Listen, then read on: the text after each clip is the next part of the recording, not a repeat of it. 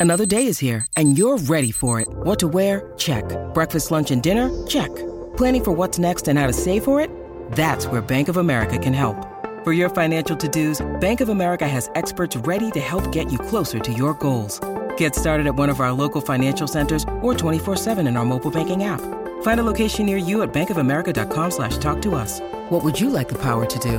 Mobile banking requires downloading the app and is only available for select devices. Message and data rates may apply. Bank of America and a member FDIC. With threats to our nation waiting around every corner, adaptability is more important than ever. When conditions change without notice, quick strategic thinking is crucial. And with obstacles consistently impending, determination is essential in overcoming them. It's this willingness, decisiveness, and resilience that sets Marines apart. With our fighting spirit, we don't just fight battles, we win them. Marines are the constant our nation counts on to fight the unknown. And through adaptable problem solving, we do just that.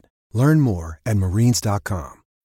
When you need mealtime inspiration, it's worth shopping Kroger, where you'll find over 30,000 mouthwatering choices that excite your inner foodie. And no matter what tasty choice you make, you'll enjoy our everyday low prices, plus extra ways to save, like digital coupons worth over $600 each week. You can also save up to $1 off per gallon at the pump with fuel points. More savings and more inspiring flavors make shopping Kroger worth it every time. Kroger, fresh for everyone. Fuel restrictions apply. Hello and welcome back to Humans of Speedway. Hope things are going well where you are and uh, coping with, at the time of recording, Lockdown 3.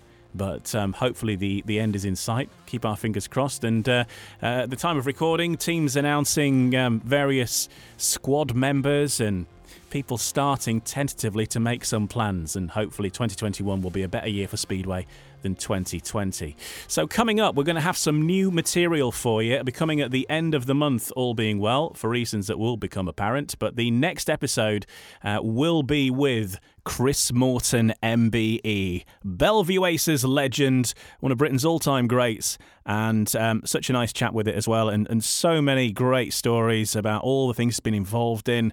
Uh, Northern Riders Championships, representing his uh, country, seven world finals, including that 1981 world final at Wembley, and so much more. So that's going to be coming very, very soon. This episode is another chance to hear one of our Humans of Speedway Speedway Paradise sections again. Um, this is where we get each of our guests to create their dream meeting. And I always ask the same six questions to everybody. So if you're creating your dream meeting, which track would you choose? Purely for the quality of the racing. Which stadium would you put that track in? Your all time 1 to 7.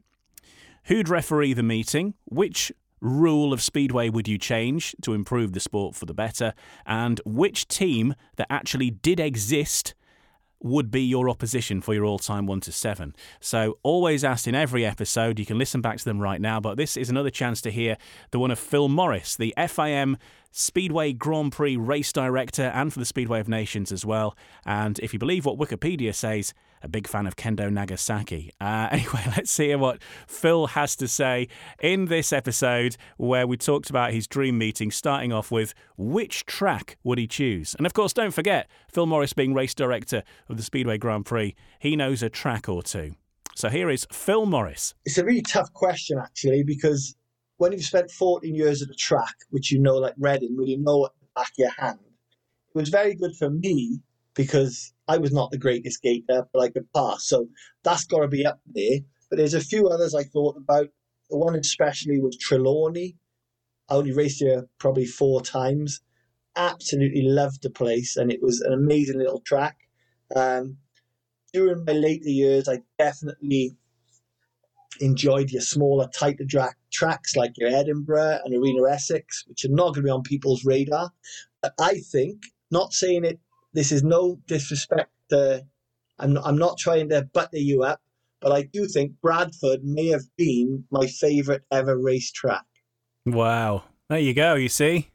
And uh, might be might be coming back. They they keep yeah. mentioning potentially. So yeah, Bradford would be there, and then I'll also throw in Marmande as a long track, separate to Speedway, because that was a special three-cornered track with twenty thousand people there, and yeah, so Speedway I'd go Bradford for long track I'd go Marmande.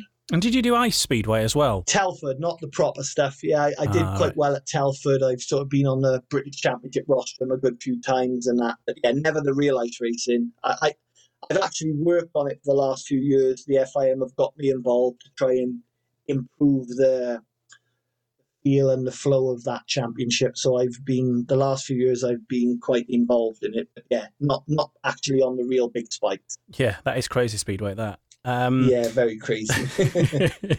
um, now the stadium that you'd put that track in. Stadium, okay. So obviously, being my, I, I would like to pick Cardiff because of what it is, but I know it's not a real speedway stadium. But for me, being my local stadium, I would have to pick that. But uh, thinking of a real stadium as, let's say, there's there, there's a track there. I ac- actually, I will say Horsens again, another one that's not a real track and it's built there. For me, Horsens was a perfect, perfect speedway venue.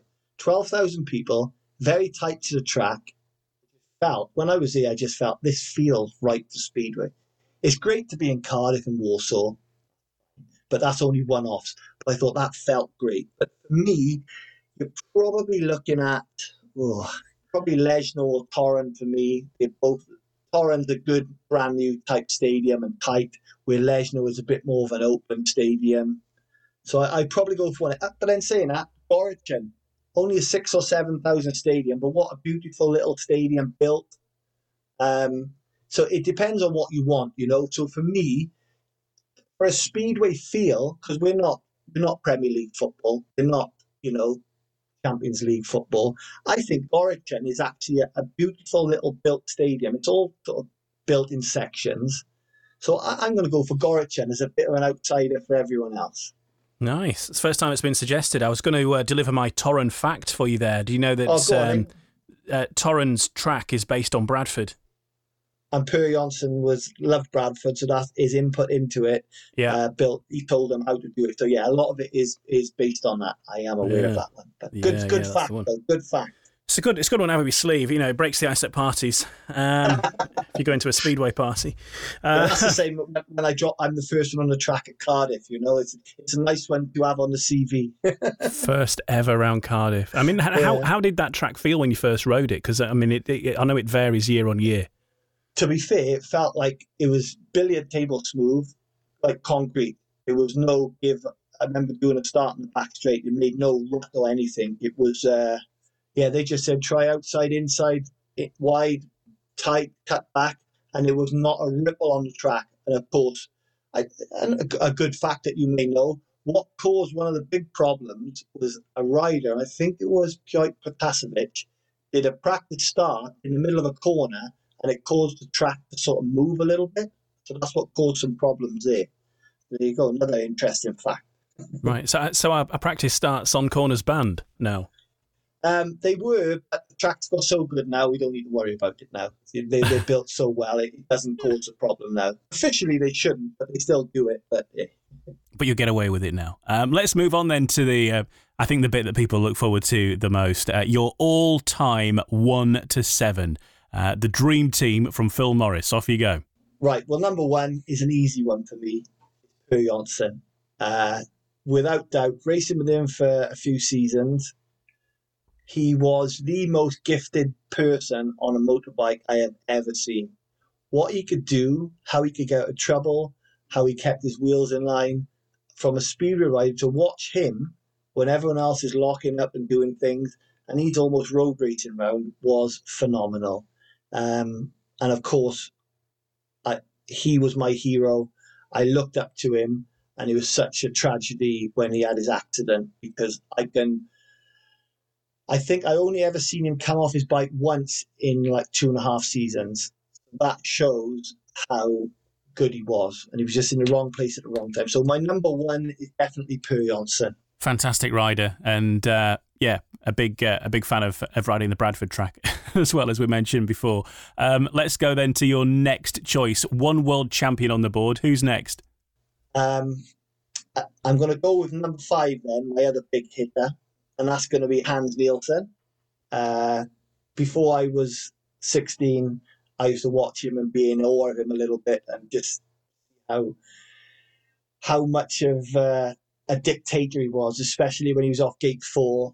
He would be at the white line before you could blink, and you know he, he'd, he'd win a lot of his races by um, repetition. I think more than anything. But yeah, he'd be that'd be my one and five big hitters. Yeah, um, I think as big hitters go, um, Per Jonsson and Hans Nielsen a fairly good start. So, um, who else then would we have uh, in the makeup of this Phil Morris all-time one to seven? Yeah, well, partner with Per Jonsson number two. I'm going to put a good friend of mine, uh, also former world champion Jason Crump. That's a good opening keep partnership, Per Jonsson and Jason Crump. I know they were good friends as well, and Jason's got a lot of uh, respect for Per. Yeah, Crumpy's you know, one of the hardest races you'll ever meet. And uh, yeah, you wouldn't get no. Every time he gets on a track, you know, he raced in my farewell event, and I knew he wanted to win it. He wasn't there to just put on a show. He wants to win everything he's in. So yeah, and a lot of respect for him, race with him and a friend. So yeah, Jason Crumpet too. Okay, so who's going to be at number three? All right, are you gonna are you gonna choose a middle pairing? So my middle order pairing, three or four.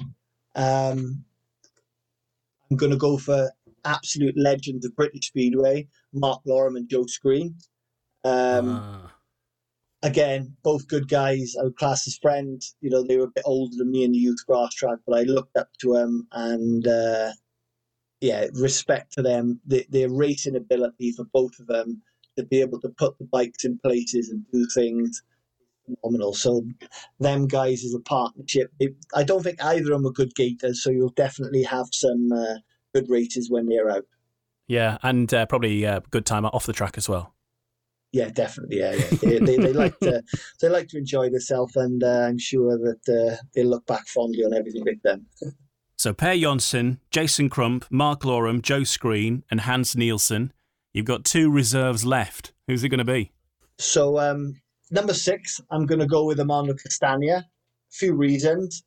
Uh, when I joined Reading, he sort of was my, my, big brother in a sense and looked after me. And uh, I still, I, I, I'll tell, I've told the story a few times and I quite like it. That we was racing in, the, I think it was the best pairs, I think. And uh, he looked in the program and he said, What does this mean, Phil? So I read it and I said, uh, They may not be the favourites on the track today, but they're the team you wouldn't want to meet up a dark alley. so yeah, he quite liked that, and uh, yeah, he's a very very strong, tough guy, and somebody I've worked with now, and probably one of the most instrumental guys in me getting my job at the Grand Prix. So yeah, as a respect and a thanks and everything, he's going to be there at number six. So just Absolutely. got one more to go. Okay, then drum roll. Drum roll. So my number seven, I don't think anyone will ever put this in a team on your podcast. That's my prediction. Go on then. it is Freddie Williams. Yeah, not so two times, two times world champion, and he was Welsh. So that's um, my link there to somebody that's with not with not many riders come from Wales. So um, yeah, he's not with us now, bless him. But uh, yeah, Freddie Williams would be my number seven just because of what he did, being world champion twice. I'm Welsh you know, we got a dragon on the flag. We have to be different to everybody else, you know. Absolutely standard. Yeah, it goes without saying. you don't none of these crosses or things like that. We have to have a big red dragon in the middle. I know. Yeah, I mean, I was living in Cardiff when there was a, a football tournament on, and it's uh, it's, it's a dicey business. Very. um, right, who would be the referee? Tough one because again, if you've noticed, I didn't with my team. I've sort of stayed away from current riders I've got to be a little bit careful in my decision. I couldn't go with current Grand Prix guys; wouldn't look great. Well, I suppose Crumpy's still on the scene, but I don't think he's going to be back in the Grand Prix, so I'm okay there. Um, referees, um, I've got an affinity with Graham Reeve and Tony Steele because they helped me on the ladder to where I am. Graham Reeve with the under 21, under 16, and Tony Steele involved in me being clerk of the course at Cardiff and working my way up the ladder. So them two are definitely in with a shout. But even though I didn't probably have that many meetings with him, I've worked for five years with Graham Brody as the Speedway Grand Prix secretary, and we've become very good friends. And I've heard so many stories about his refereeing and things he's done and things he didn't and how he's done them. I think without doubt it has to be Graham Brody as the honorary referee for my meeting. You're listening to Humans of Speedway, another chance to hear the Speedway paradise of FIM, Speedway GP, and Speedway of Nations race director Phil Morris. Coming up, we're going to find out who will make Phil Morris's all time opposition for his dream team and which rule would he change. Find out in a sec. You're listening to Humans of Speedway. I'm Ian Brannan, and in this episode, it's the Speedway paradise of FIM Speedway Grand Prix and Speedway of Nations race director Phil Morris. He's creating his dream meeting and he's about to change a rule. Which rule would you change, Phil? We've already spoke about it really, but I, I just generally feel a randomizer at the start is going to make people wait until the tapes go rather than guessing. Is, you know, for me, there's two words: there's anticipation and there's reaction. We want mm-hmm. people to react to the start and not anticipate it. That's that's the reality, and it's the same in any other sport, whether it be athletics, swimming, cycling. You know, you have to wait for that bang, gun, tapes, whistle, whatever it is. But we just we can't seem to do that, and it's frustrating for everybody. And it's the most complaints I have about people you know, having a restart. Why does it happen? And you know, we've tried our best to not let him in the pits and things like that, but it's still it's a you know it's a three minute delay that a lot of people hate. So somewhere along the line, I would say we've got to try and fix this some kind of starting issue.